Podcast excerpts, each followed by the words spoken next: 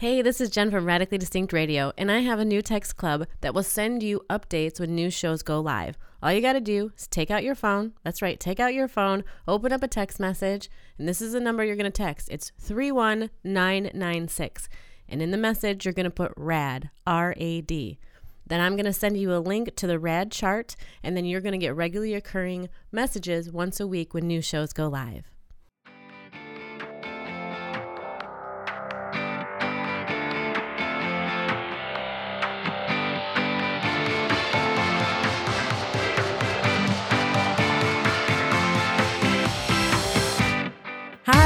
And welcome to Radio. I'm your host, Jen Morgan, coming to you from Studio 212 Soundcasting Network in South Lake Union, Seattle. Last week, we talked about how to improve your marketing results, and I gave you an assessment that you can download at jenmorgan.com forward slash MA questions. That's marketing assessment questions. And I left you with that assessment because I wanted you to make sure you're asking yourself the right questions so that you could focus down on your goals for this next quarter coming up. And today we're going to talk about performance strategy, which is how you're going to achieve the goals that you have set. Um, I think that we all have a unique rhythm, a way in which we go about doing things. You know, if you watch the way that animals move in nature, you know, elephants move a very certain way and horses move a very certain way and people move a certain way and we move differently in when we're in the cities and when we live in small quarters than when we live out in you know out in the wilderness say. So we move differently depending upon our environments. But i also think that we each individually have our own unique rhythm that comes from our our upbringing, our lineage, just like the way um, life has happened for you. So this way that you create something, and it's a physical version of how you do something, the way that you stand, the way you hold yourself, and the way you perform activities. And I think that you have a natural flow and then society and culture come along and they try to mold us into something more consistent so that we can all fit into these lines and these boxes and these organizational systems um, and or to have behaviors that are more appropriate or proper. Some of them are probably good for us and some of them maybe aren't so great depending on who you talk to and then we have life that comes around and beats us up. you know, we get hit by cars sometimes. And then we, like, I was hit by a car when I was 12, and one of my hips is higher than the other one. So one of my foot, the, the way that my feet are shaped, it's really subtle. You have to look at it. Uh, in a in a uh, X-ray sort of way, but you can see a slight difference in the way that my feet are formed over time. So life comes along and it also affects that unique rhythm for how you create things. But your goal, I think, when you're trying to, you know, market yourself is to make it be the most natural as possible so that you can feel more comfortable with it and start to get um, better, you know, start to put practices into place that make you consistent and allow you the opportunity to really show who you are. And the only way to really show who you are is to feel kind of comfortable in the environments that you're in. And so the way to get into that rhythm is to start by finding your limits. And well, what does that mean? Finding your limits. When I was a kid, I was a figure skater, and I had a coach, a private coach, and she used to, uh, um, you know, she she taught me my, she would teach my routines, and then I would then have to perform them for competition and stuff. Well, one day I was just dinking around with this new move that I thought I had invented, and I showed it to her because I thought it was this new move, and maybe they'd name it after me or something. You know, I was very hyped up about this new move. And she told me that I was just doing a Salchow on my left side. So I was previously right side dominant and all of a sudden I show up doing almost a perfect version, like reflection of that with my left side. And so that's what it means to kind of find your limits is to be able to perform something on your right side and then see how far you can perform it over on your left side, right? That's the concept of finding your limits. I tend to be just sort of naturally one of those people who's good at finding that for myself. And then I think that that's something that I bring into, uh, you know, um, a project. I help find the limits and then focus them down into what we're going to be best at as a team or a group or or an individual.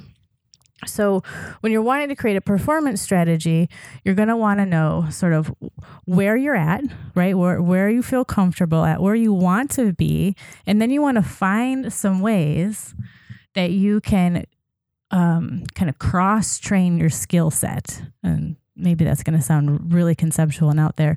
But if you think about yourself as mar- as a marketing person and turning it into a sport, then it's a little bit more fun to think about. And also, I think you'll get the concept of what I'm saying a little bit better. Uh, for example, a football player. A football player is regularly using their body for work, and they have to keep that body in really good shape, but they're getting really physically hurt and beat on all day long. And so, when a football player starts to learn something like ballet, this is a good example of a cross training activity because you know as a as a football player you're doing a lot of the same training movements over and over. And after a while you're it doesn't surprise your muscles anymore. So doing something like ballet will help you focus your footwork and it will help elongate your muscles in a way that you aren't going to really get into in any of the of the movements that you would do in a football practice so when you're looking at what you're trying to create your performance strategy, what you're looking at are ways that you can stretch the limits of your marketing and sales skills with creative outside activities that allow you to aim beyond your goal to a, like a longer like a hmm what's the best way to describe it? Sort of like an arrow. So if you have a goal that you're trying to aim at and you want to achieve that goal. You want to be able to stay focused on that goal but you also want to be able to aim past that goal. So that when you aim past that goal you're going to hit your goal strongly and feel feel good about it. All right if you look back on your marketing assessment that you had downloaded, again, you can find that marketing assessment at jenmorgan.com forward slash MA questions. That's the material for your strategy. That's where you're going to find, okay, I'm really good at this and I'm consistent at this. Here's an area where I want to improve. You know, I think some of you're going to do a self assessment to figure out maybe why you think you weren't doing so well in those areas and maybe what life aspects got in the way of you being able to get certain things done. So once you've done that assessment, you have this raw material. And then you want to focus how you implement your plan based on building these three key marketing and sales skills. One, confidence to put yourself out there, to get into the game, right? To, and to up your game. Two, the consistency of your program and that you work your program, right? Like you're consistently in the gym, you're consistently um, pushing and working that program, right? That's a that's a marketing and sales skill. It's hard to be consistent. We always want to change things up and do something different, but it's that consistency that allows people to really know that you are for real, that you're really strong in this area, and that people should work with you. And the third skill is conversion. and that's the rate at which you meet new people and, you know, convert them or, you know, develop them into clients or develop them into some sort of a partnership relationship. I was talking last week about how I went from having stage fright to being able to now speak at events. Now, what I did was I had my goals for how I was going to develop myself as a speaker, and specifically how I was going to slowly get speaking gigs and develop my content. But I needed something else that was going to help me first with my confidence because I was scared to mess up and to not get myself out there. So I did improv and eventually I was doing stand up. And both of those really built my confidence to put myself out there and fail and be a fool. And then with the radio show and the podcast, that's been my number one way that I've improved my ability to create a talk in a certain amount of time. Um, it's like one of the things that somebody will ask me when I speak at an event is, you know, we need you for 15 minutes or we need you for 45 minutes. And so I have all this marketing or all of this, you know, these different talks that I do and I have to figure out how to make them shorter or longer and deliver on a certain point. So, what can I promise and how can I stay on time? Well, the radio show really helped me. It helped me with my confidence, but it, more more than anything else, it was the regularity of doing the podcast that was helped me to be able to get more efficient with my time and more more accurate in what I thought I could deliver.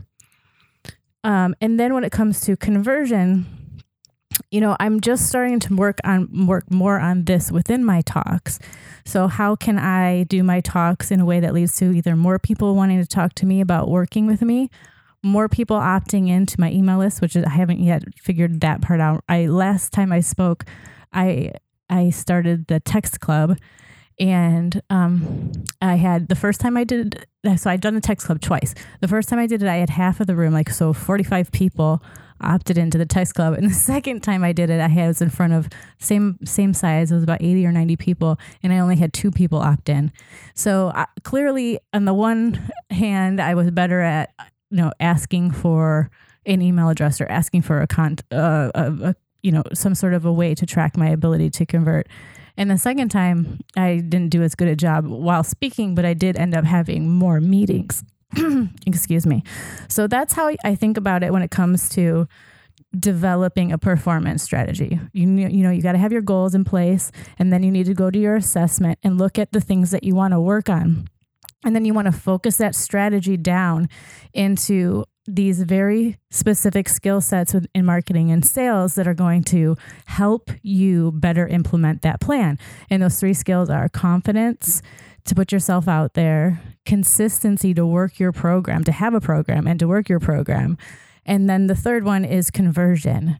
And that conversion is, you know, you're going to make an ask and people are going to say yes. You know, that your ability to ask a certain number of people and then be, be able to get them to say yes.